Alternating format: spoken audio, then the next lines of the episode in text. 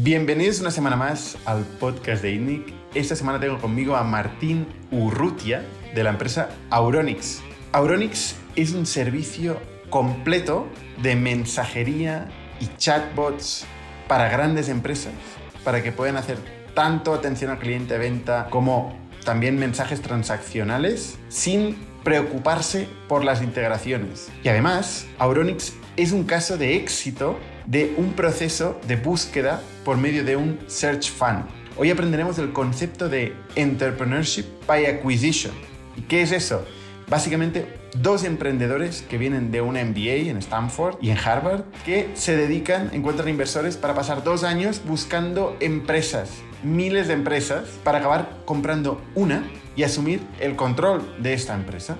Este es el concepto de Search Fund y hoy Martín nos va a explicar cómo funciona. En fin, súper interesante. Yo he aprendido muchas cosas y además, por primera vez, tenemos un emprendedor en Latinoamérica, donde estoy yo ahora mismo, en México. Vamos a aprender cómo es el ecosistema de México. Y este podcast nos lo traen nuestros amigos de Zoom, el servicio de videoconferencias, que os voy a dejar con ellos, que os lo van a explicar mucho mejor que yo.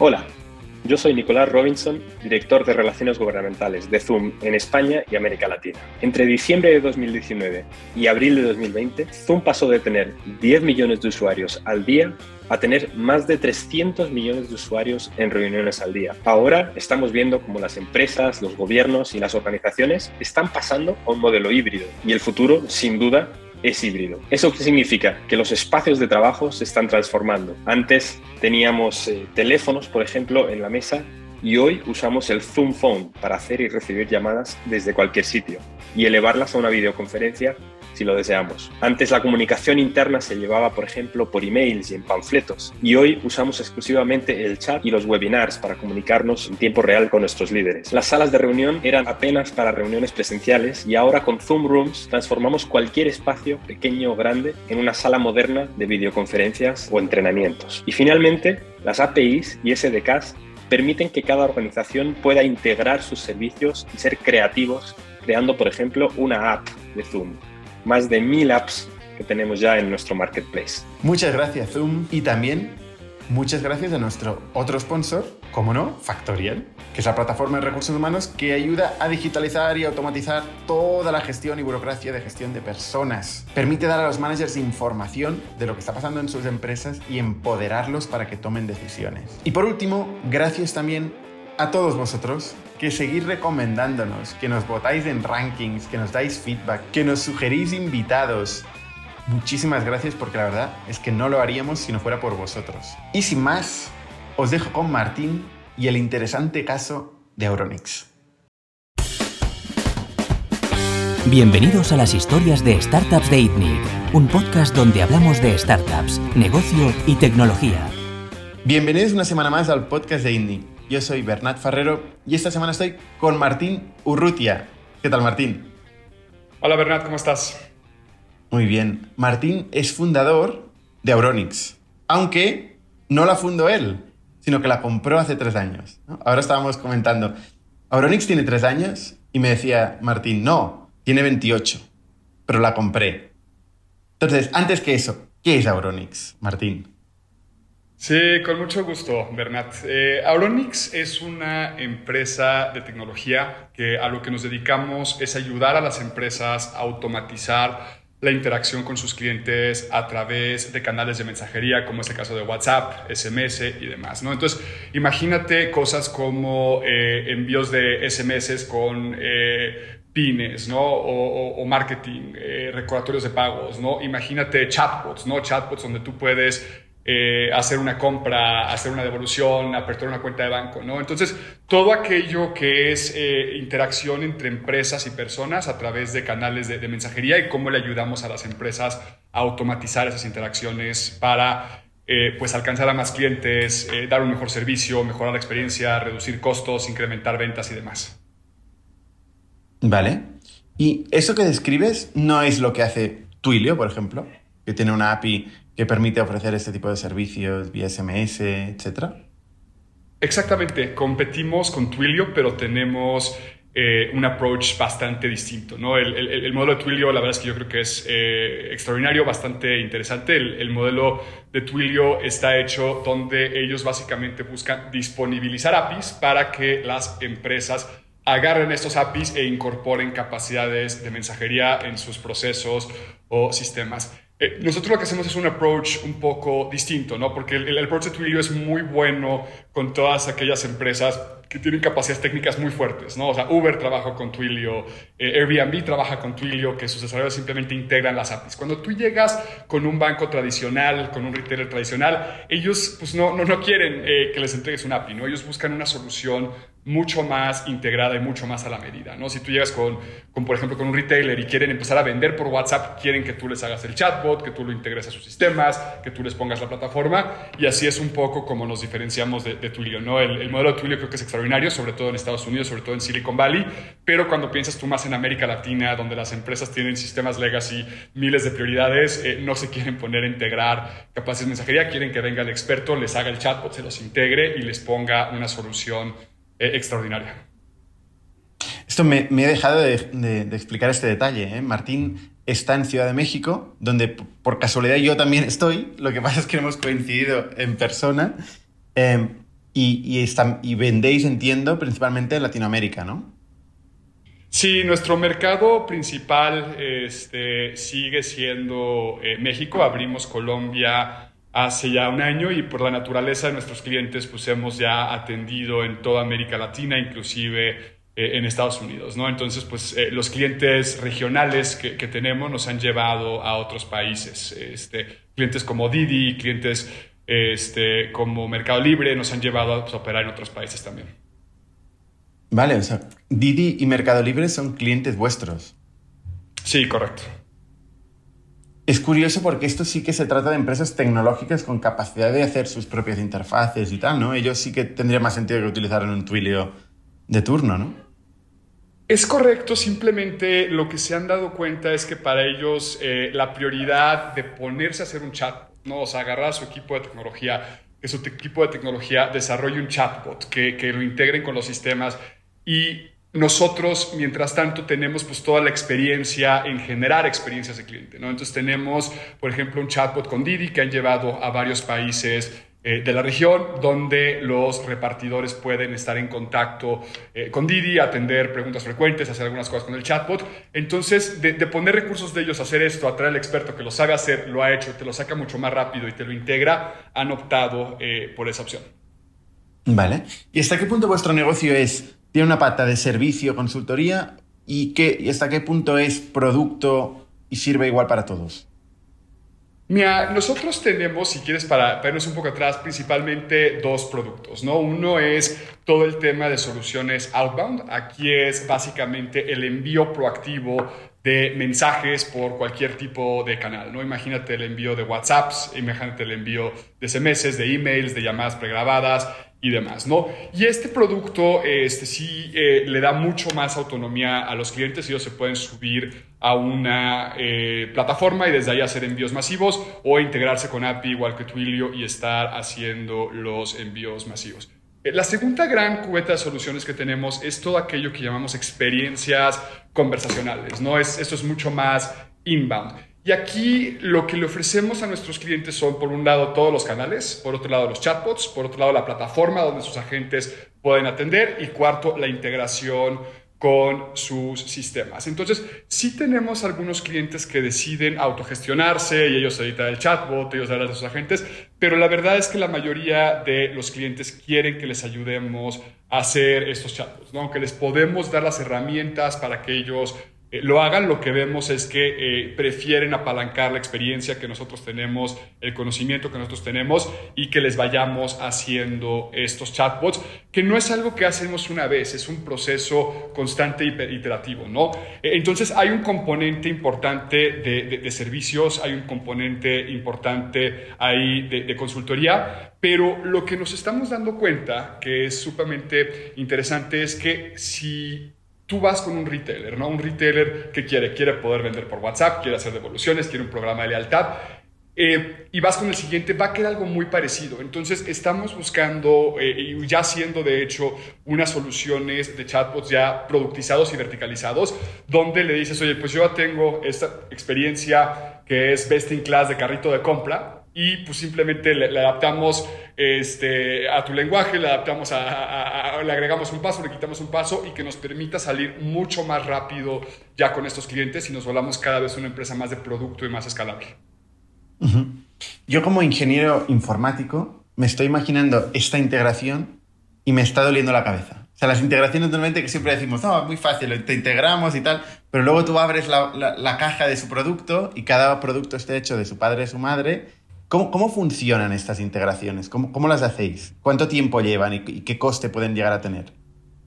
Sí, estas integraciones, o sea, nosotros nos enfocamos principalmente en clientes grandes, clientes enterprise.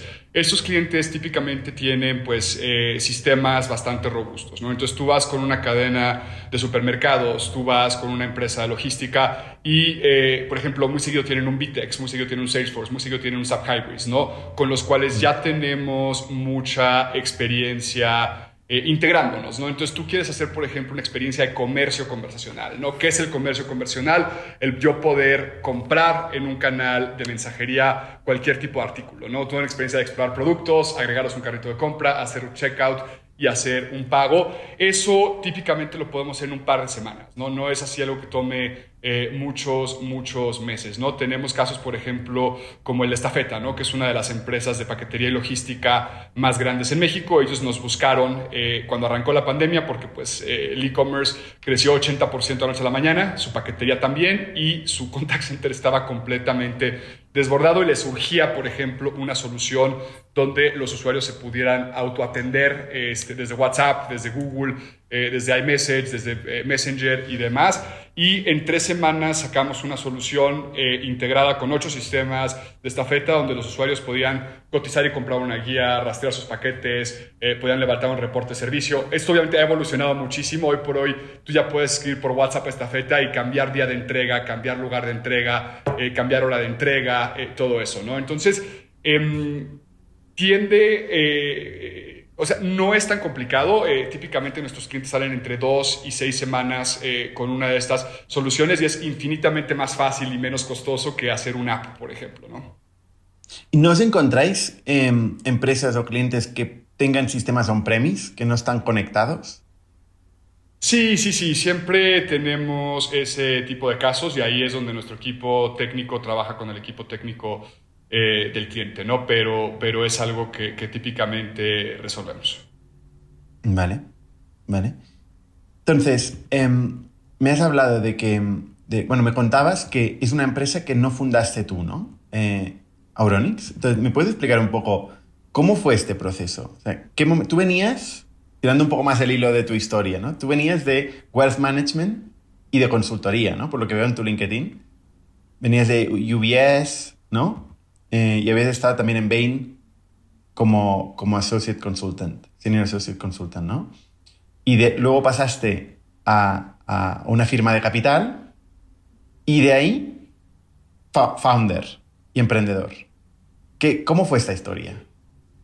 Sí, si quieres te cuento con mucho gusto este, la historia. ¿no? Yo, yo, yo siempre quise ser emprendedor, pero antes de de ser emprendedor, pues quería que tenía que agarrar eh, toda la experiencia, este, eh, experiencia, credenciales, aprendizaje posible, ¿no? Entonces yo saliendo de, la universidad, que estudié ingeniería industrial, eh, decidí empezar a trabajar en UBS, en, en, Wealth Management. La verdad es que no me gustó el mundo de Wealth Management y decidí moverme al mundo de consultoría, ¿no? Entré a trabajar con Bain Company, con Bain Company trabajé tres años haciendo sobre todo muchos proyectos de transformación digital, estrategia, este, muchos servicios financieros, telecomunicaciones, y la verdad es que me empezó a encantar eh, este mundo y, fueron tres años extraordinarios, eh, pero pues yo siempre lo vi como algo eh, una manera de como continuar mi educación y mi preparación para eventualmente emprender, ¿no? Entonces, cuando pasaron esos tres años, decidí irme de maestría, a hacer un MBA en Estados Unidos y eh, con la idea de regresar a México a emprender. ¿no? Yo, yo quería, eh, tenía la idea de arrancar este, una fintech en México, quería sobre todo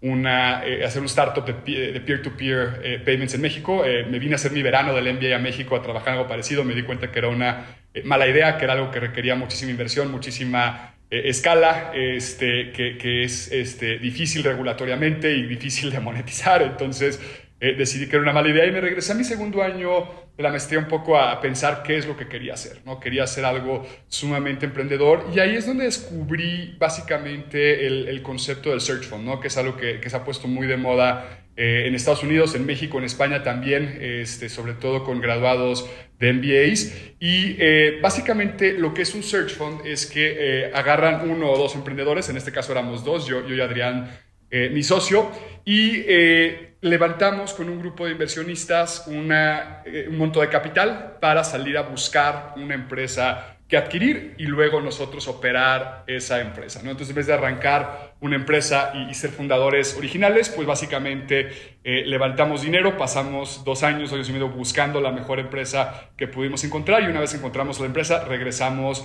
con los inversionistas, ellos ponen el capital para adquirir eh, la empresa y entramos nosotros a operarla, ¿no? Entonces es un poco cómo funciona el, tema del search fund o, fondo de búsqueda, pues el, nombre derivado de que pues sales a buscar una empresa que adquirir.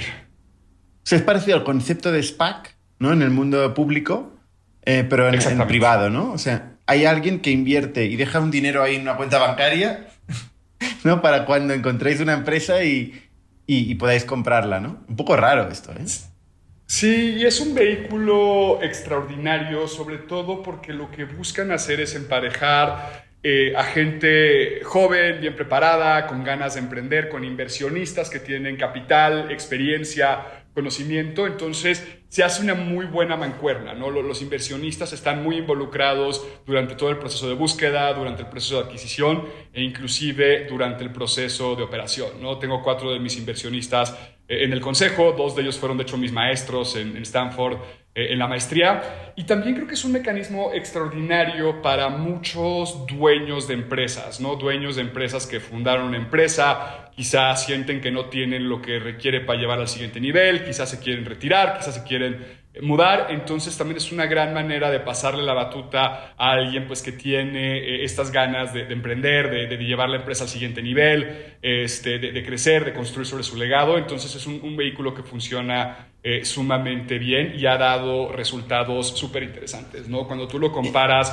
con los retornos que genera el asset class, eh, el asset class genera un retorno, una TIR promedio de 35% anualizado, ¿no? Que es sustancialmente más alto que lo que ves, por ejemplo, en venture capital o en private equity. Pocos asset classes o activos están generando TIRs de 35% anualizado como, como asset class en general, ¿no? Este, entonces, eh, en realidad es Pero tampoco hay mucho, no hay mucho volumen, ¿no, Martín, de esto? O sea, tampoco hay muchas operaciones. En el mundo, eh, en los últimos 20 años ha de haber habido ya este, 500 eh, search funds, 300, 400 han de haber sido en Estados Unidos. Eh, en España ha de haber unos 20, ha de haber habido unos 20, 30 fondos en total. En México unos 20, 30. también son dos de los mercados más activos después de Estados Unidos e Inglaterra. Entonces, cada vez son más populares y en, México y en España salen al menos 4 o 5 al, al año. Vale. ¿Y cuál es el tamaño típico de un search fund?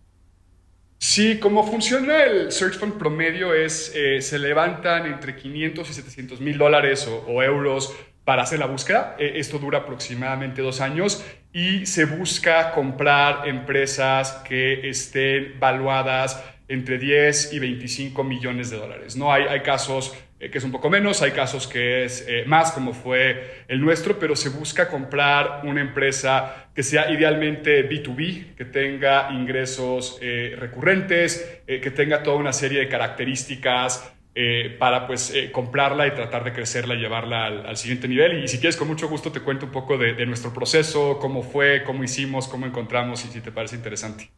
Sí, lo que pasa es que no me ha quedado claro. Os he dicho, se levanta entre 500 y 700 mil euros y se compra una empresa por 10 millones de euros.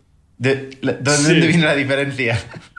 Se levantan entre 500 y 700 mil euros para la búsqueda. Esto es solamente para pagar los gastos de búsqueda y adquisición de una empresa. O sea, tu, sueldo, tu sueldo principalmente durante dos años, el de los dos fundadores. Mi sueldo, el de mi socio, oficina, becarios, eh, lo que sea de, contadores, auditores, tienes que hacer un due diligence, eh, abogados. Entonces, básicamente dos años, todo lo que se requiera para ejecutar la compra de una empresa, ¿no? Entonces, eh, son todo este tipo de conceptos. Entonces, esos 500, 700 mil dólares van a pagar sueldos, operación y el due diligence o los due diligence que hagas para adquirir una empresa. Y una vez que encuentras la empresa es cuando vuelves con los inversionistas y les dices, oigan, encontré a Auronix, estos son los números de Auronix, este es el plan que tenemos con Auronix, este es el business case que tenemos con Auronix, les mandas un sin de inversión y ahí es donde ellos ya tienen la opción, más no la obligación de invertir, ¿no? Entonces... No eh, tienen la obligación. O sea, puede ser que tú hayas estado dos años buscando, aquí tengo la oportunidad del siglo y te digan, por cierto, ahora no tengo dinero. Como puede pasar en estos momentos, que es un momento difícil actualmente, ¿no? Financieramente. Exactamente, y típicamente lo que pasa es que hay un pequeño gap, ¿no? En, nuestro caso el gap fue como de un 30%, ¿no? De los inversionistas que teníamos, cubrimos como el 70% de lo que necesitábamos y el 30% salimos a conseguirlo invitando inversionistas nuevas que no estaban en el fondo originalmente. ¿Habéis incluido alguna parte de apalancamiento? Porque esto al final lo que estamos hablando es del típico negocio del private equity. Private equity es compañías, compra, eh, cambia el management, optimiza y vuelve a vender. ¿no? Eh, eh, entonces, y normalmente lo hacen con, un apalancamiento importante, ¿no? O sea, desde KKR, ¿no? Que, inventó esta compra de management buyout, que pues eh, consiguen que un banco se involucre, financie la operación y la propia empresa devuelva la deuda. ¿Esto es un elemento que ha sido importante también en el caso de Euronix o no? ¿Ha sido todo equity?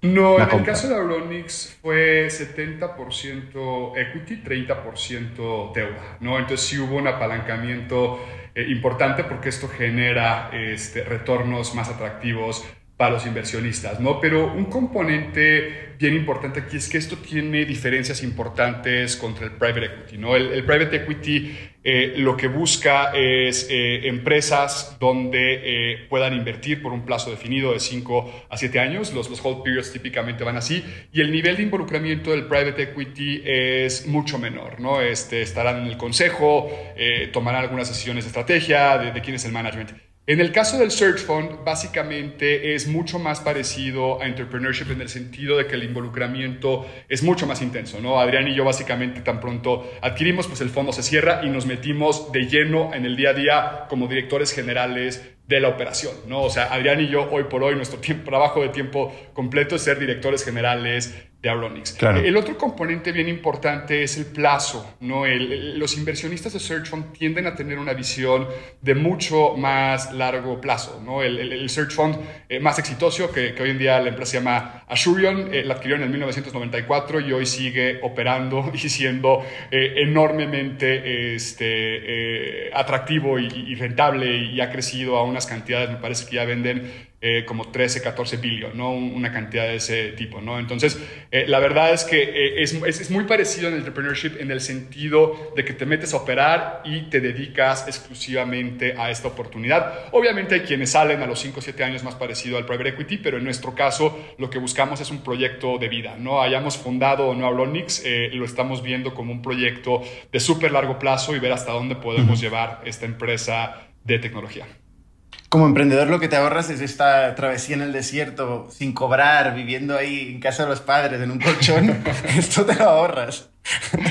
Sí, y hay, diferencias bien interesantes, ¿no? Este, eh, por ejemplo, aquí no fundas, aquí compras, eh, pero bueno, me preguntan mucho, muy seguido cuáles son las diferencias, ¿no? Y, y cuando tú fundas un negocio, tienes el reto pues, de construir todo desde cero, armar el equipo eh, desde cero, este, encontrar product market fit, ir levantando el capital, todo eso, ¿no? E, en el caso de la adquisición, eh, ya tienes una empresa, ya tienes un equipo, pero tienes el reto de todo el cambio que tienes que hacer, ¿no? Y en Auronix nos ha tocado hacer cambios importantes, ¿no? Pero eh, comprar un negocio familiar y convertirlo en una empresa de tecnología que pueda escalar y crecer tiene retos bien importantes y a veces es más difícil mover una organización que ya va en una dirección a una dirección distinta. Todos los cambios culturales que se tienen que hacer son un reto sumamente eh, interesante y si hoy por hoy tú te mm. acercas a Olonic se siente como, eh, como un startup, ¿no? Es, es, talento que va a mil por hora, quiere ir rápido, quiere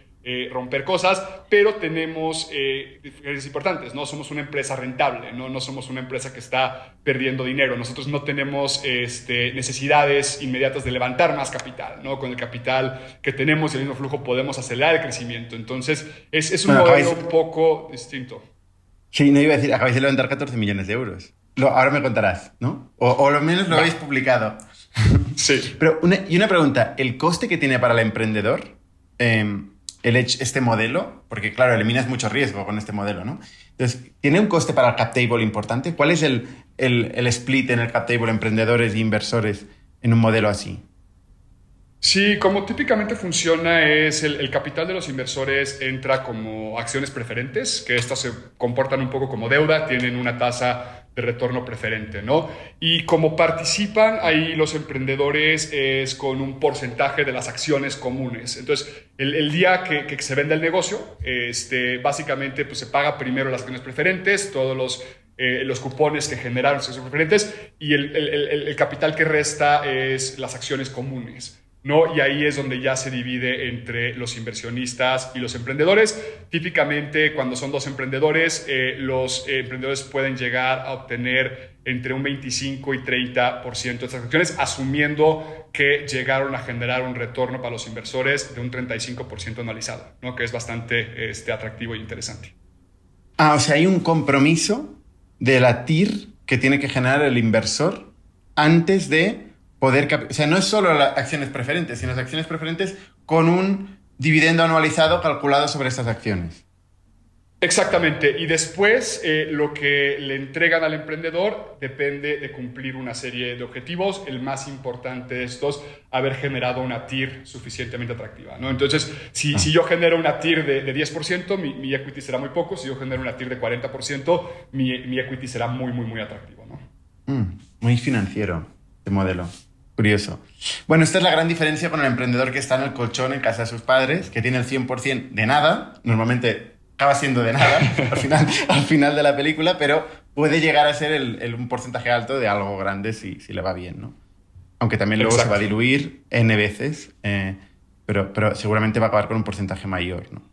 Vale, entiendo. Sí, y, eh, lo, que, lo, que, te diría ahí es que eh, el modelo de venture capital este, lo que busca es estas apuestas eh, de unicornios, ¿no? O sea, invierten en 100, 50 quiebran, 40 les va más o menos, 10 la rompen y ahí generan todos retornos. Este modelo no, este modelo lo que busca es generar eh, retornos este, atractivos, o sea, porque generan muy buenos retornos con un perfil de riesgo un poco inferior, ¿no? O sea, sí quieren crecer, sí quieren generar retornos atractivos, pero no es un poco el go big or go home, ¿no? El mentality, es un poco el no. Aquí tenemos una inversión y queremos que nos vaya lo mejor posible, pero lo que es muy atractivo es que el, retorno promedio, si tú lo comparas con, con el promedio de la industria de venture capital es 15 eh, veces, 15% eh, más alto, ¿no? Venture capital private te generan 20% más o menos, esto genera 35% en promedio de retorno anualizado.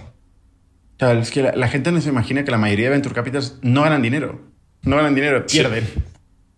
Es que escuchamos solo las historias de quienes la rompieron, ¿no? Este, no, escuchamos de todos los que se quedan el camino este, luchando.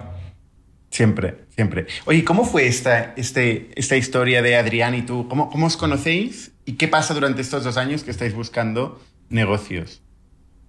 Claro, Adrián y yo nos conocimos, de hecho, trabajando en un startup. Este, Adrián hizo su MBA en, Harvard este, y cuando se graduó se fue a trabajar a un startup de, fintech de, pagos este, móviles, ¿no? Y yo, como tenía la intención de emprender eh, en lo mismo, fui a hacer mi verano de Stanford en el mismo startup, ¿no? Entonces estamos ahí trabajando juntos durante tres meses en este startup.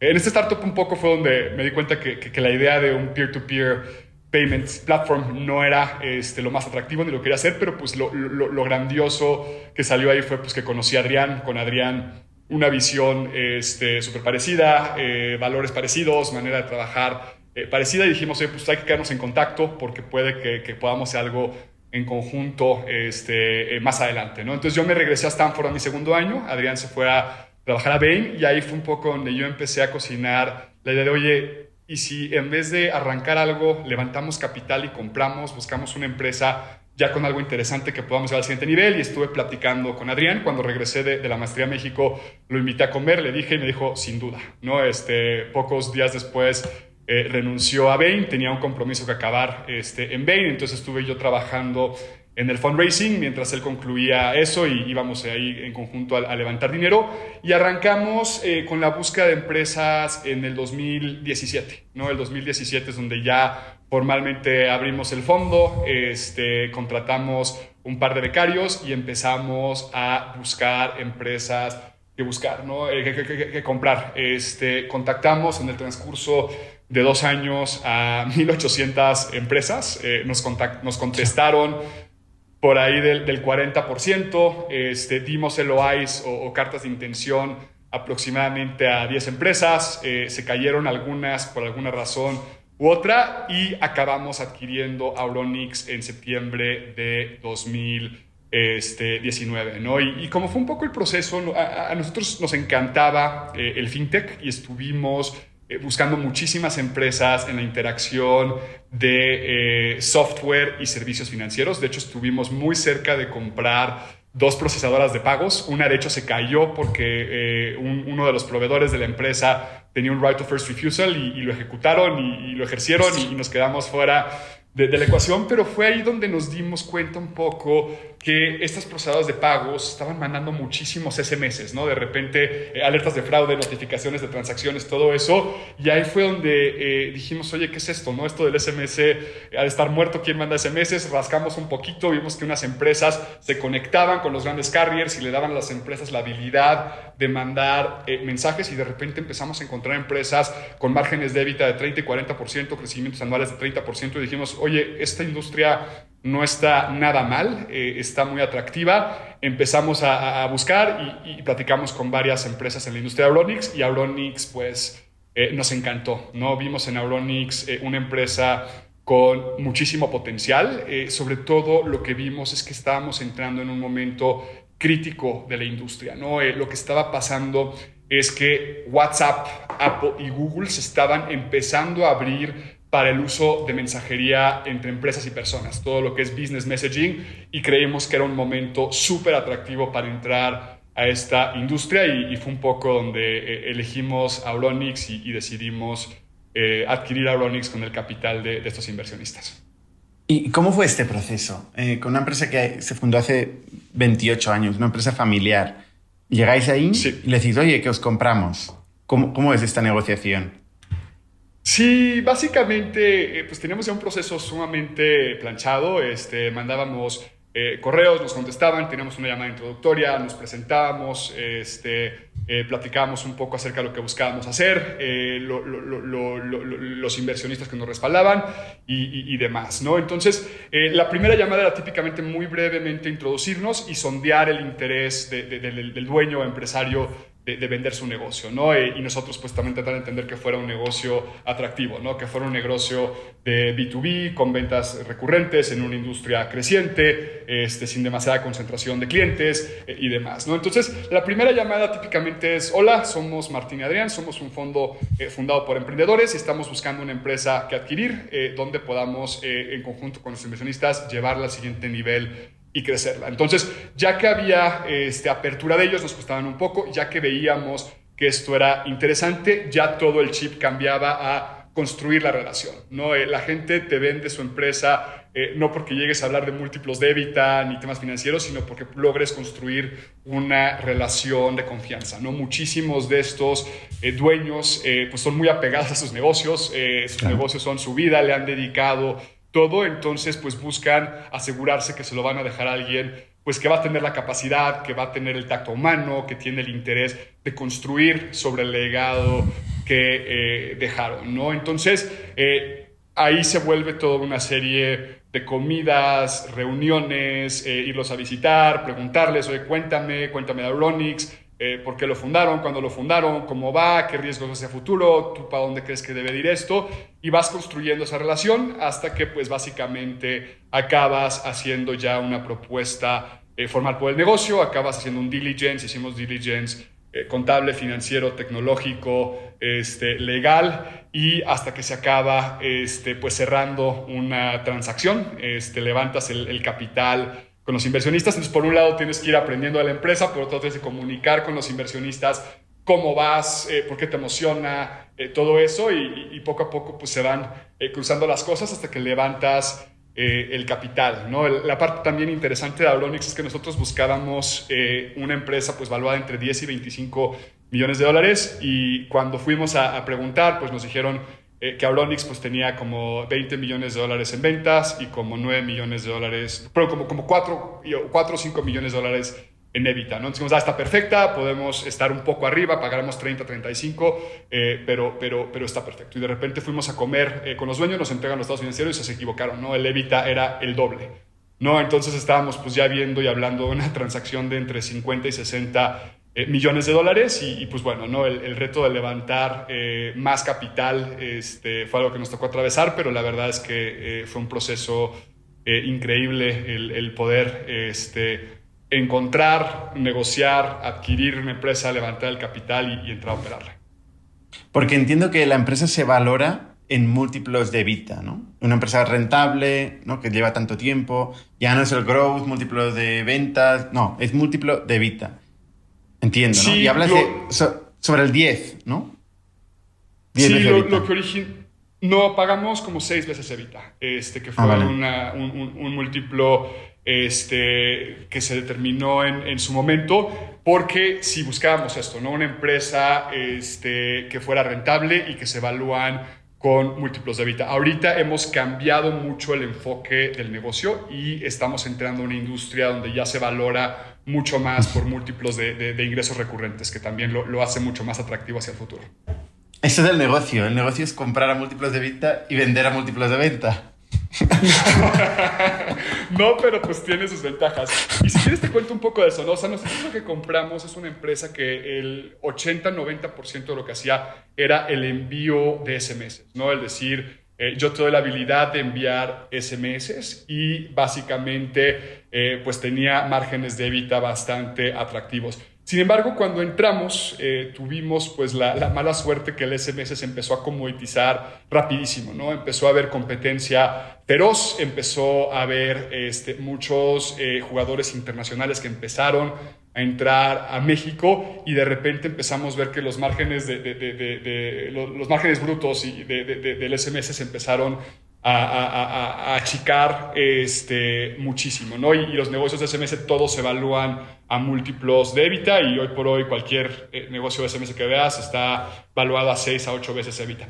Entonces, esto lo que nos forzó es decir, oye, ¿cómo nos vamos a mover y hacia dónde vamos a apostar yendo hacia adelante? Y lo que nos dimos cuenta es que había una enorme y gran oportunidad de movernos al mundo conversacional, ¿no? al mundo de WhatsApp, al mundo de los chatbots, al mundo de eh, estos canales de mensajería, ¿no? Porque cuando tú vendes un SMS, pues te, pagan un plan mensual o, básicamente te pagan por mensaje que envían y si de repente un mes no envían, pues no, no hay ingreso, ¿no? El ingreso es más transaccional que recurrente. Y en el modelo eh, conversacional, pues el ingreso es mucho más recurrente, ¿no? Como nos pagan nuestros clientes, nos pagan una renta mensual que les incluye un chatbot, licencias de agente, hasta cierto número de conversaciones, ¿no? Entonces, eh, a lo largo de estos últimos dos o tres años, hemos, nos hemos dedicado a transformar el negocio que era originalmente de envío de SMS a un negocio que hoy por hoy es eh, un negocio donde estamos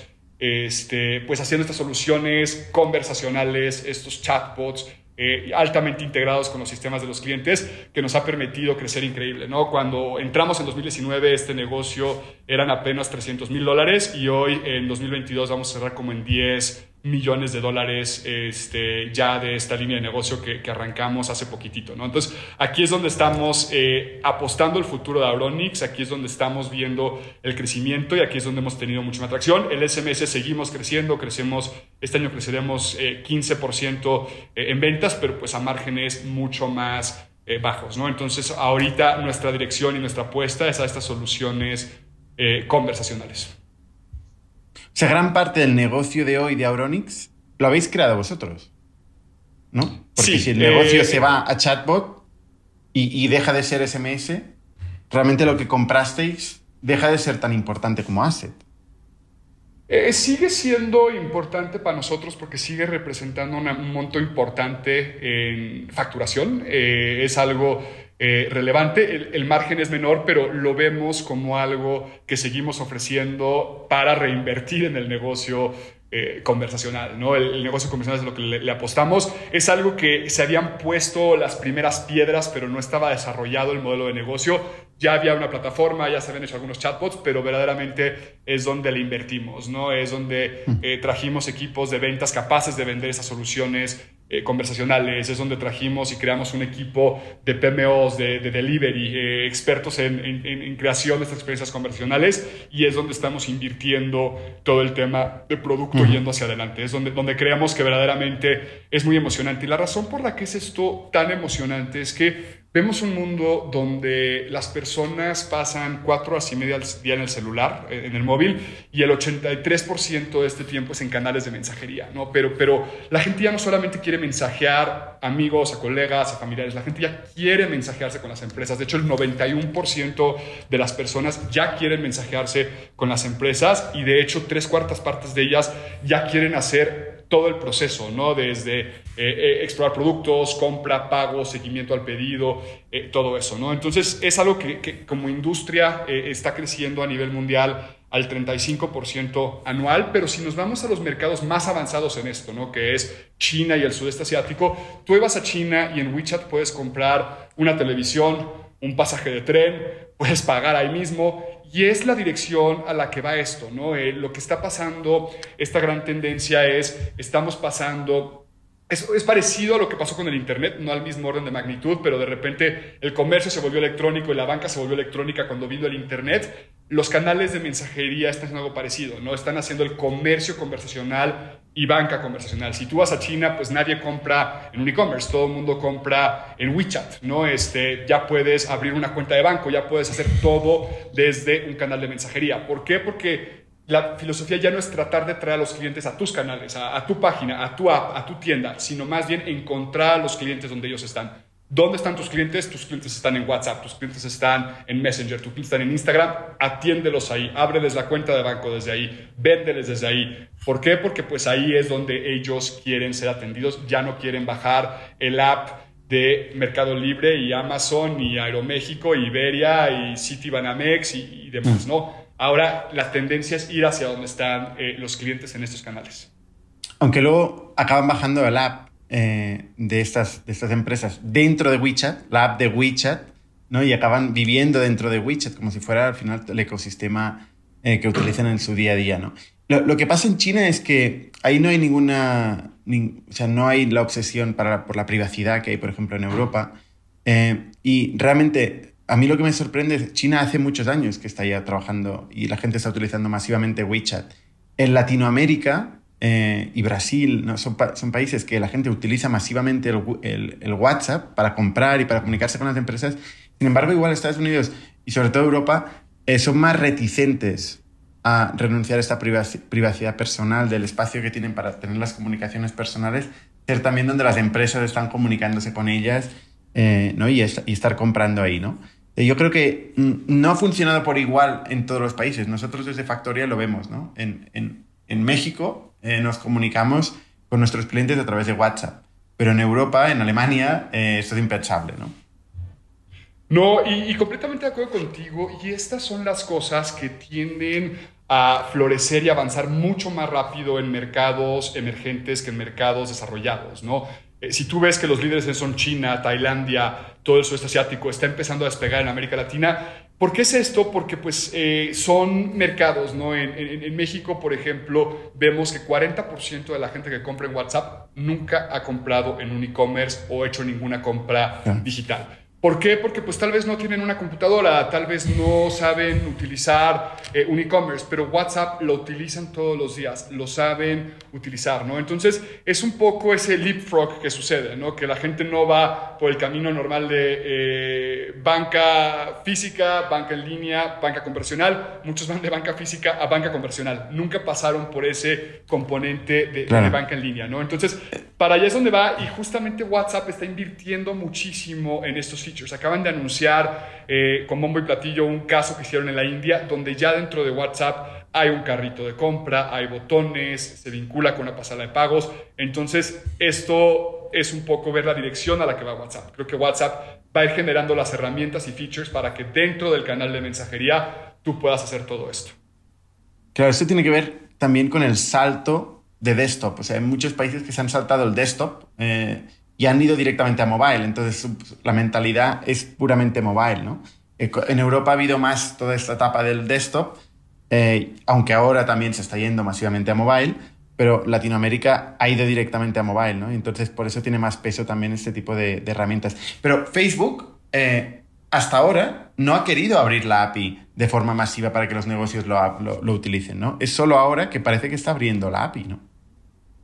Sí, eh, y mira, sobre, primero sobre el tema de, América Latina, lo que vemos en América Latina es que muchísimos se saltaron el desktop, son mobile first, e inclusive con el mobile first eh, lo que vemos es que en muchos segmentos de la población quizá no les alcanza para el iPhone o el, o el, Android más caro y compran teléfonos de gama más sencilla donde no les puedes bajar 30 aplicaciones, ¿no? Entonces, o 50 aplicaciones, o aplicaciones. Entonces, cuidan mucho su memoria, ¿no? Entonces, básicamente, pues si los atiendes por WhatsApp en vez de bajar una aplicación, qué mejor. Y segundo, muchos de los planes de telefonía celular incluyen WhatsApp gratis, que no consume datos. Entonces, cuando alguien está cuidando sus datos, cuando alguien tiene sus planes de recarga, que tú los puedas tener para WhatsApp significa que ellos eh, no consumen. Por eso es que estos mercados, WhatsApp es el mejor canal para poder interactuar con estos clientes. ¿no? Todos lo tienen, todos lo saben usar, no les consume datos y eh, es por eso que es tan universal.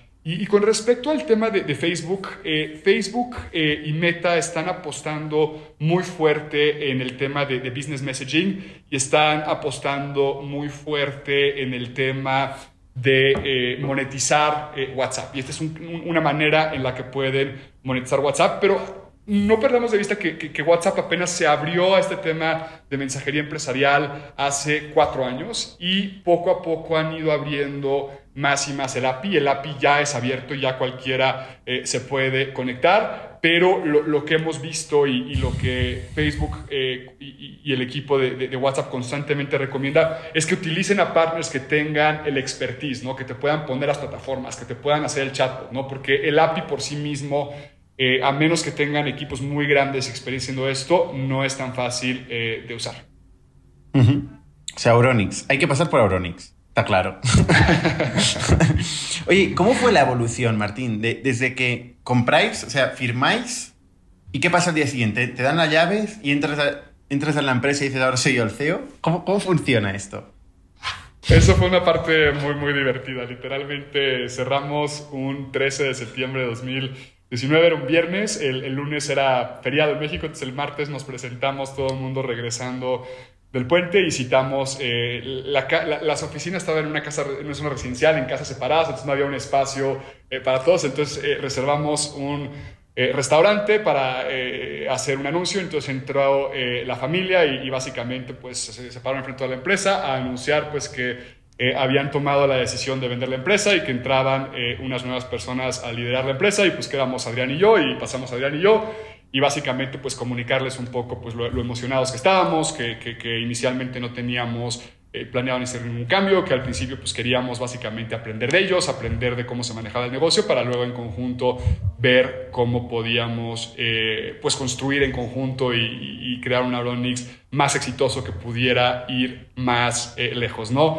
Obviamente este tipo de anuncios genera nerviosismo, sobre todo en una empresa familiar que lleva 25 años y la gente pues es muy apegada a la familia, pero pues esos primeros seis a ocho meses fueron eh, de aprendizaje total. Eh, eh, hacerle shadowing a las personas de ventas, sentarnos con todas las personas de producto, hicimos un one-on-one con todas las personas de la empresa y, seis meses de estar un poco en modo esponja, ¿no? Cuánto podemos absorber, entender, aprender para ya después, como a los nueve, doce meses, empezar a hacer pues ya eh, cambios un poco más estratégicos de la dirección en la que queríamos ir y demás. Pero esos, eh, de llegar el día uno, eh, que los dueños anteriores anuncien, anunciarnos que entramos seis a nueve meses de, aprender todo lo que podamos, a, ya empezar a, hacer pequeños cambios, ¿no? Oye, este, ¿qué pasa si agregamos un equipo de delivery para crear chatbots? Eh, ¿Qué pasa si eh, refinamos la estrategia para enfocarnos más en empresas eh, grandes? ¿Qué si nos enfocamos en ciertas verticales? empezar a refinar los pitches de ventas, empezar a meter procesos. Pero, desde ahí la verdad es que ha sido un viaje sumamente interesante donde lo que nos hemos dado cuenta es que una vez que definimos una estrategia, todo ha sido alrededor de talento y ejecución, ¿no? Eh, ¿Qué hemos hecho? Hemos traído eh, a personas que tienen muchísima experiencia y conocimiento y capacidad haciendo eh, lo que hacen. Trajimos, por ejemplo, un Chief Revenue Officer, trajimos un nuevo CTO, trajimos un nuevo CFO, y a esas personas darles empoderamiento total este, de, de, de llevarnos a las mejores prácticas, ¿no? Entonces, traes a la persona correcta, ¿no? Y hablamos, si quieres, del Chief Revenue Officer. Y él trajo a las personas eh, debajo de él, ¿no? Eh, un director eh, de ventas, una directora de Customer Success, una directora de marketing y demás. Y estas personas son las que nos han ido ayudando a construir los procesos, construir las mejores prácticas y poco a poco hemos ido transformando una empresa familiar en una empresa de tecnología que, que se siente y se respira como un startup. ¿Cómo vivió la gente estos cambios? ¿Eh? Porque entiendo que el, founder anterior no, no se queda, no se queda ni un tiempo de transición ni nada. O sea, hace el anuncio y nunca más vuelve. No, no, no. Se, quedó con nosotros un año. Este, ah, vale, vale, vale. Eran tres founders. Eh, uno era el CTO, la otra la directora de ventas y la otra eh, llevaba la parte financiera. Dos se quedaron un año, los otros se quedó eh, seis meses y al principio hubo pocos cambios. Cuando, empezaron a ver eh, los cambios, creo que el, tema más importante fue la comunicación, ¿no? O sea, hemos aprendido que hay que comunicar, comunicar, comunicar, comunicar en el town hall, comunicar en los uno a unos, comunicar por mail, hay que repetir los mensajes muchas veces para que la gente vea, entienda y escuche con absoluta transparencia un poco hacia dónde es que vamos a ir. Y hubo varios tipos de reacciones. Estuvo quienes les emocionó muchísimo el cambio, quienes les vino muy bien el cambio y han eh, florecido bajo este cambio y, les ha ido increíble. Hay quienes no les gustó el cambio y se bajaron del barco y hay quienes eh, pues eh, no pudieron seguir el ritmo y, y poco a poco también tuvieron eh, que ir saliendo, ¿no? Pero las personas que se han entusiasmado con el cambio, hay muchísimos de ellos que continúan siendo eh, sumamente exitosos en la empresa y que de hecho han crecido, se han desarrollado y han eh, florecido dentro de, la nueva visión y estrategia de la empresa. Tu vida, entiendo, y la de tu socio cambió mucho en el momento que de golpe tenéis toda una empresa que, que está reportando a vosotros, ¿no? Y ficháis una serie de senior management eh, y, de golpe tenéis que liderar y establecer una cultura determinada eh, que va a ser la clave un poco de, de, vuestro crecimiento, ¿no? ¿No cambia mucho? ¿Cómo vives tú personalmente este cambio?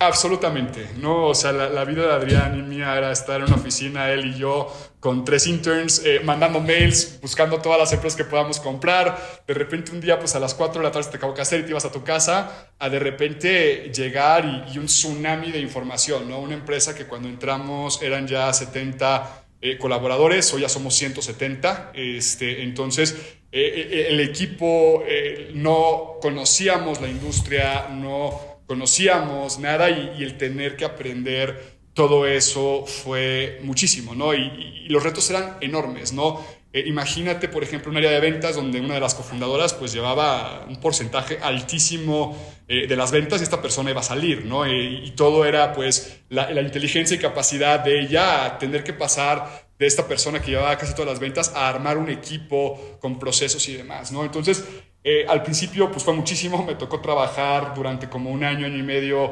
16 eh, horas al día, trabajar fines de semana y poco a poco fue que nos dimos cuenta, por un lado, que necesitamos eh, talento extraordinario y, es caro el talento extraordinario, pero ha pagado dividendos de una manera increíble, traer personas que son capaces de traer gente buena, de armar procesos, de, de reventarla, que se motivan intrínsecamente, eso ha sido increíble. Y lo segundo es que yo personalmente y mi socio creo que también nos hemos tenido que desarrollar a pasos agigantados, ¿no? El, yo trabajo, por ejemplo, con un leadership coach, eh, me he puesto muchísima rutina y disciplina, ¿no?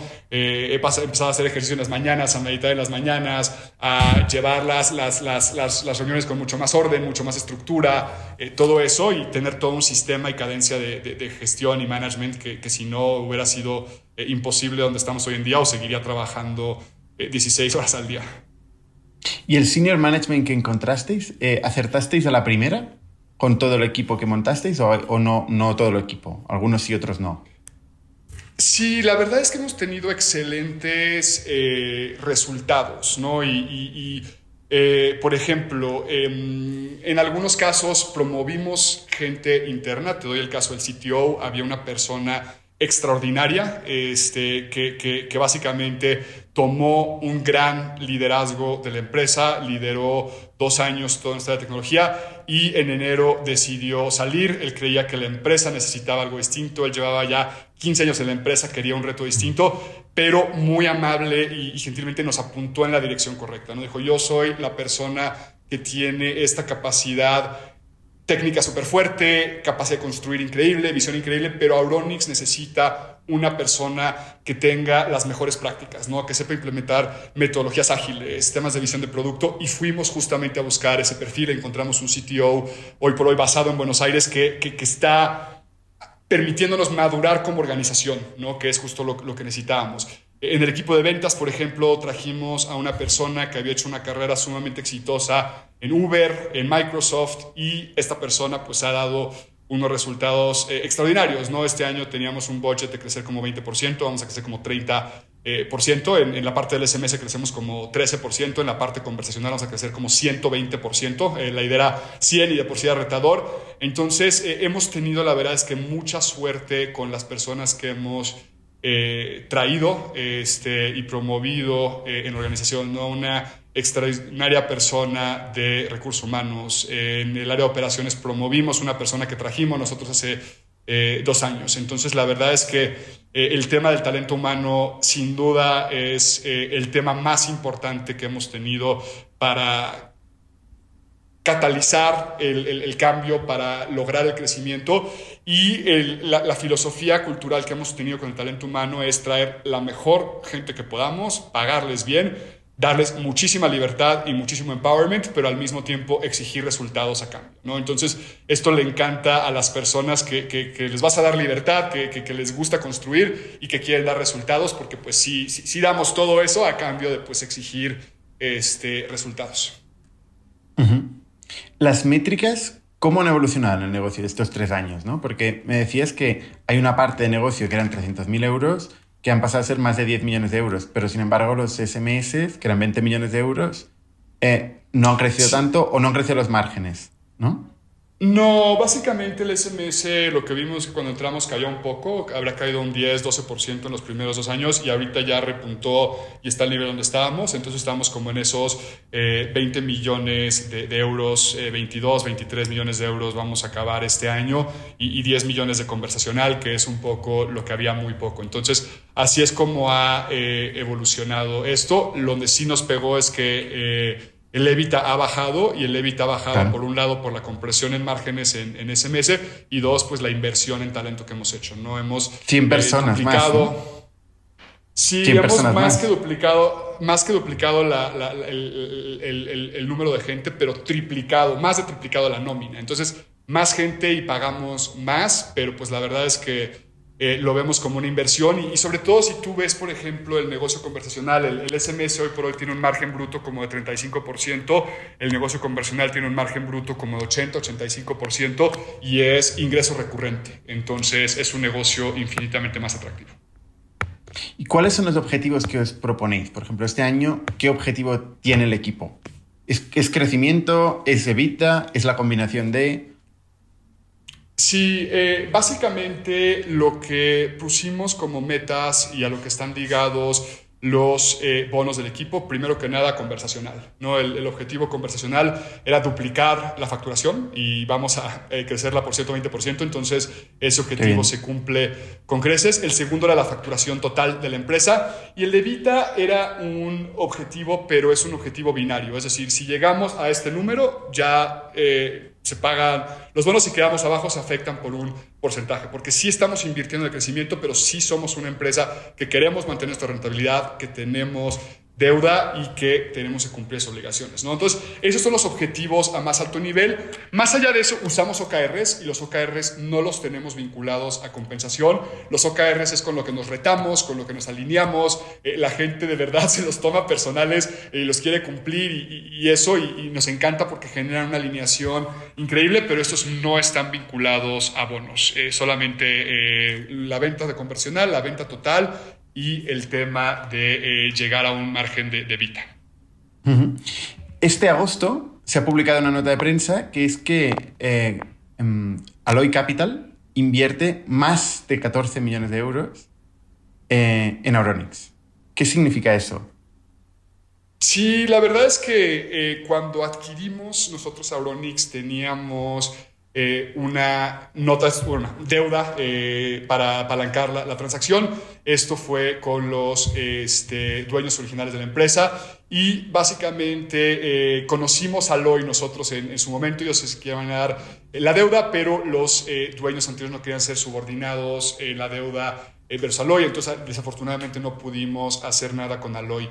Ahorita que ya estábamos más avanzados este, en, en el proceso, básicamente encontramos una oportunidad de hacer dos cosas, ¿no? Primero que nada, refinanciar la deuda que teníamos con los dueños anteriores con Aloy a términos más competitivos y segundo, utilizar parte de este capital para acelerar el crecimiento de Aulonix, ¿no? Este, no tener que levantar eh, equity, sino poder hacerlo eh, con deuda y hacer un par de iniciativas que tenemos interesadas. Estamos invirtiendo mucho en producto, estamos empezando a considerar eh, tal vez aprovechar el momento hacer algo de money y comprar algún competidor. Nos encantaría si, si logramos este, cerrar algo por ahí. Y, bueno, y por último, Aloy es un inversionista estratégico. ¿no? Nos han sentado con clientes o prospectos, nos ayudan desde el punto de vista de reporting, FP&A. Ahorita cada vez más estamos buscando medir nuestro negocio como un negocio de SaaS, ¿no? La parte conversacional, ¿no? Oye, ¿cuáles son los unit economics? Eh, ¿Cuál es el CAC? ¿Cuál es el LTV? Este, ¿Cuáles son todo este tipo de, cosas? Y, cómo podemos medirnos cada vez más así para tomar decisiones más inteligentes de inversión y dónde queremos llevar la empresa.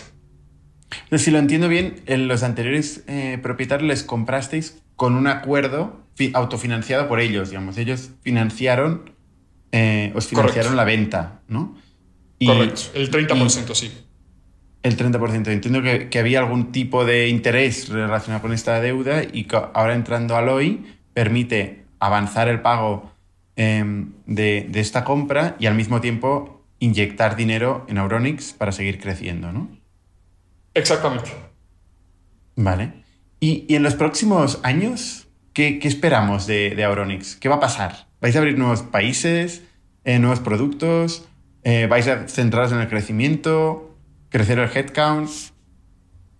Uf, a ver, mira, lo primero que, va a pasar sin duda es que Auronix era una empresa que hacía de todo, ¿no? Cuando entramos nosotros a Auronix, eh, tenían grabadores de voz, marcadores predictivos, este, temas de, hardware, eh, todo tipo de productos y hacíamos mucho en la Estaban inclusive construyendo una solución de pagos ¿no? Entonces, imagínate, eran personas, eh, o el equipo técnico súper robusto y hacían cosas muy a la medida para los clientes o, oportunísticas. Entonces, ahorita lo primero que está pasando es que estamos siendo mucho más enfocados, estamos diciendo, nos enfocamos en lo conversacional e inclusive dentro de lo conversacional queremos acotar mucho más eh, lo que hacemos. Queremos enfocarnos principalmente en dos verticales, que son eh, retail y servicios financieros. Creemos que siendo mucho más enfocados vamos a poder sacar productos mucho más afín a nuestros clientes, productizar las soluciones y volvernos mucho, mucho más escalables. ¿no? Entonces queremos ser la mejor empresa de business messaging para las empresas de retail y banca. Queremos ser los expertos en banca conversacional y comercio conversacional, ¿no? Entonces, eso es lo, primero que te diría, ¿no? Eh, lo segundo es que eh, buscamos eh, crecer en personas, pero creemos que la tecnología es clave para acelerar el, crecimiento, ¿no? Estamos invirtiendo cada vez más en automatización, en productos replicables. Y tres, sí estamos buscando cada vez más crecer regionalmente, ¿no? Ya abrimos oficinas en Colombia. Yo diría que el próximo año probablemente abramos algún eh, país más. El número de headcount, eh, nos gustaría crecer el headcount. Si tú me dices en Aronix en tres años van a ser 500, no creo, creo que seamos más como 250, pero sí queremos crecer exponencialmente las ventas, ¿no? sobre todo las ventas conversionales y creemos que la tecnología nos va a permitir. Y rápido, creo que ahorita hemos invertido mucha capacidad que nos va a permitir este, crecer este, bastante más con las personas que tenemos. Este año hemos crecido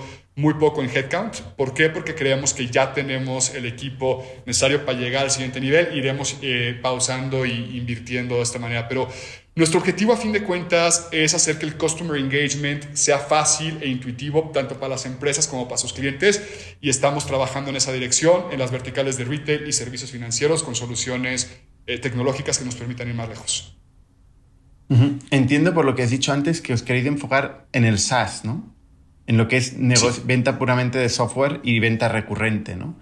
Em, entonces, de, vuestros, has dicho 20 más 10, unos 30 millones igual de ventas eh, que podéis estar a día de hoy. ¿Qué parte es SaaS? Puramente software recurrente. Sí, de la parte de outbound eh, es principalmente transaccional, es decir, pagan por consumo. De la parte conversacional es 85% recurrente, 85% SaaS. Eh, los planes son parecidos a lo que ves con un plan de telefonía celular o telefonía móvil, ¿no? Que si tú te acercas con una empresa de celular, ellos te dicen, oye, pues pagas una renta mensual de 50 euros, esto te incluye 5 gigas, te incluye X número de mensajes, te incluye todas estas cosas. Hacemos lo mismo con nuestros clientes, ¿no? Yo llego con un cliente y le digo, tú me vas a pagar una renta mensual de 50 mil dólares, te incluye eh, 500 mil conversaciones de WhatsApp, un chatbot, 100 licencias de agente, y si te excedes, me pagas el unitario adicional, ¿no? Entonces, Así es como funciona. El 85% de lo que tenemos ahí es eh, completamente SaaS, o sea, como 8 eh, y medio millones eh, de dólares. Y la idea es seguir creciendo eso, ¿no? Estamos, ese es el, ingreso que nos gusta, el que le estamos apostando, porque es recurrente y solamente va creciendo con el tiempo. ¿Eso es lo que ha crecido más de un 100%? ¿Perdón? ¿Eso es lo que has dicho antes, que está creciendo más de un 100%? Sí, eso está creciendo al, al 120% y, ya vemos que para el próximo año creo que nos vamos a retar otra vez y, ponernos el reto de crecer otro 100%. Eh, Llegaría a tratar de llegar a, 20 millones de dólares con esto. Qué bien. Bueno, esto tradicionalmente era lo que se pagaba más en el mercado financiero, ¿no? El, SaaS recurrente está muy bien valorado. Ahora parece ser que ha habido un declive, eh, pero, pero esperemos que va a volver, otra vez se va a volver a valorar, porque la verdad es que es un negocio brutal. Entiendo que vosotros tenéis un churn bajo, pues vais a clientes muy grandes, ¿no? Eh, con lo cual, eh, claro, es un negocio que, se paga solo, ¿no?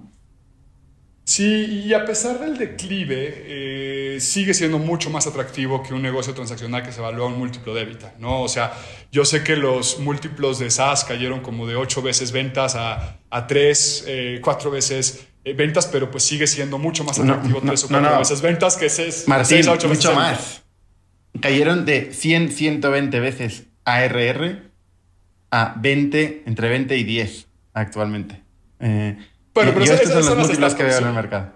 Yo, yo, hablo de, la, de, las, de, las, empresas públicas, ¿no? O sea, si vemos anuncios ah, públicos como es un, un Person, un Twilio, todos ellos eh, cayeron de eso. Si, si, hablas de los startups, sí, estaban levantando dinero a 100 veces ventas, a, ahora están a 20, 30, que sigue siendo espectacular, ¿no? Sobre todo si consideras que nosotros entramos a 6 a 8 veces evita. Claro, claro, claro. Oye, pues muy, muy, interesante, muy interesante la historia. El, ecosistema emprendedor en México, ¿cómo lo ves?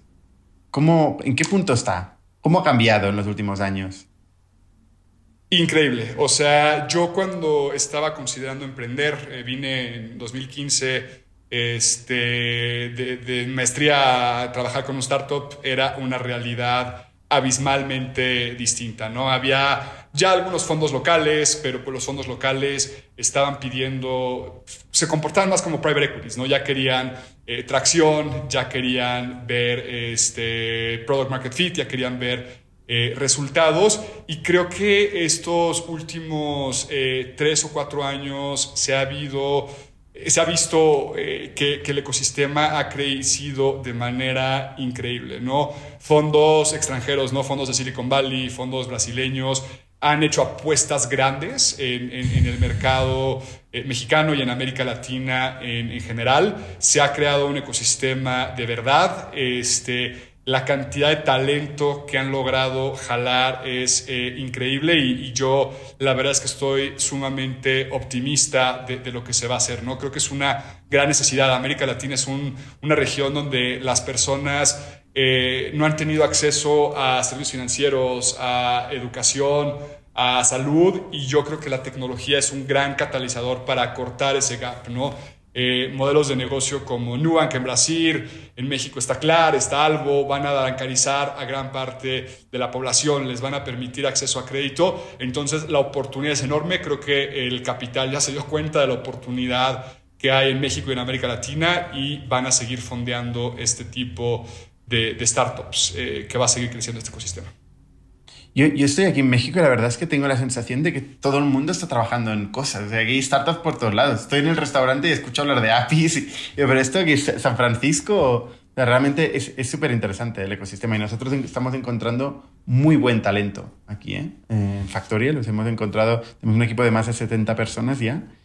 Y la verdad es que nos, me flipa el, el talento que podemos llegar a encontrar aquí en México. ¿eh? O sea, alucinante. Sí, es un talento hay muy buen talento y, lo que yo he visto en mi experiencia es que está cada vez eh, México se ha vuelto, sobre todo la Ciudad de México, cada vez más cosmopolita. Este, entonces está llegando talento americano. Eh, durante la pandemia, otros americanos, eh, como México cerró menos, se vinieron temporalmente y muchísimos ahora con el trabajo remoto se han quedado acá, han conseguido trabajos acá. Hay muchísimos sudamericanos, hay muchos europeos porque las oportunidades y, todo lo que es la ciudad, no solamente el, el ámbito de startups, se ha vuelto muy emocionante. Entonces, no solamente talento local, sino que también ha llegado muy buen talento de otras regiones a este, sumarse a las mm. empresas mexicanas, ¿no? Eh, empresas como Kavak, ¿no? Que fue fundada por un par de, venezolanos, pues este, ese tipo de talento también está contribuyendo muchísimo a que se desarrolle el ecosistema. ¿Vosotros sois de trabajar en oficina o remote? Eh, nosotros tomamos la decisión de eh, ser eh, una empresa remote first. Tenemos una oficina y cada quien va cuando se le pega la gana y lo que nos hemos dado cuenta es que la gente quiere trabajar en su casa. Soy de los pocos que viene a la oficina este, seguido. Nosotros somos pro oficina, pero yo la verdad es que aquí en México me doy cuenta, pregunto a la gente, hay gente que tarda una hora y media en llegar, ¿no? Entre el tráfico, el famoso tráfico de la Ciudad de México y que la gente vive muy lejos, ¿no? Sí, hay una extensión muy grande. sí, es una ciudad de 25 millones de personas, eh, sumamente caótica, para la gente es difícil desplazarse, pero lo otro increíble que hemos encontrado es que una vez que nos volvimos eh, completamente remotos, mucha gente que vive en la Ciudad de México se mudó a otras ciudades del país, ¿no? Donde pues tienen costos de vida menores, mejor calidad de vida y eso lo valoran y aprecian muchísimo y poco a poco nos fuimos dando cuenta el talento está en todos lados, ¿no? Entonces hoy por hoy eh, tenemos un 20-30% del talento fuera de Ciudad de México, cuando antes era el 100% en Ciudad de México. Y no solo eso, ¿no? Ya tenemos en eh, Colombia eh, cuatro o cinco personas, ya tenemos eh, seis o siete personas en Argentina y ya lo vemos mucho más desde un punto de vista regional, ¿no? El talento donde quiera que esté eh, puede conectarse a internet, una computadora y aportar y vamos a seguir creciendo de esa manera, ¿no? Somos muy orgullosos de ser una empresa mexicana, pero cada vez nos vemos más desde un punto de vista regional y encontrar el mejor talento donde quiera que esté y esto creo que nos ayudará también a expandirnos a estos países. Oye, Martín, pues enhorabuena por tu historia. Para acabar, eh, ¿nos puedes recomendar de dónde sacas la inspiración? Eh, ¿Libros, podcasts, personas? Eh, ¿De dónde sacas tú la inspiración? Híjole, a mí la verdad lo que más me emociona es el reto, ¿no? O sea, el, el, ver hasta dónde nos podemos retar a nosotros mismos y a ver hasta dónde podemos llevar una empresa, ¿no? Para mí el tema económico es completamente eh, secundario, sino es simplemente eh, cuál es la mejor este, empresa que podemos eh, construir, ¿no? Una cultura increíble, un talento increíble, unos productos increíbles y ver hasta dónde podemos pues, probar nuestras capacidades y, ver hasta dónde podemos llevar este, a. Obviamente me encanta leer, este, me encantan los los podcasts, este, me, me, me, me, encanta, por ejemplo, trabajar con un coach de liderazgo, este, todo lo que pueda hacer para desarrollarme, creo que me ayuda muchísimo, pero, pero la inspiración sí es este, pues bastante intrínseca del reto eh, de hasta dónde puede llegar esto. ¿Nos recomiendas algún libro o algún podcast que te venga en mente? Em, creo que de mis libros favoritos es Thinking Fast and Slow de, de Daniel Kahneman. Este, Daniel Kahneman habla muchísimo sobre cómo tomamos las decisiones, cómo hay todas estas... Tenemos dos sistemas para tomar decisiones, ¿no? El, racional, el que hace matemáticas, y el instintivo, eh, y cómo eso aplica a temas desde marketing, negociaciones, producto, es verdaderamente espectacular, ¿no? Entonces, Thinking Fast and Slow de, Daniel Kahneman creo que es de mis libros eh, favoritos. Pues muchas gracias, Martín. Eh, te deseo mucha suerte. Espero que nos conozcamos en persona pronto. Eh, y muchas gracias por contarnos tu experiencia y tu historia tan transparentemente. Yo creo que nuestra audiencia va a aprender un montón de ti. No, hombre, al contrario, muchísimas gracias a ti, Bernat, y, ojalá eh, nos podamos ver la próxima vez en México. Te mando un abrazo. Somos un ecosistema de startups tech de Barcelona, creadores de Camalún, Kipu y Factorial, entre otras. Ofrecemos más de 5.000 metros cuadrados de coworking a startups y organizamos eventos diarios para discutir negocio y tecnología hasta la saciedad. Desde ITNIC Fund invertimos en equipos con capacidad de construir grandes productos y negocios. ¡Te esperamos!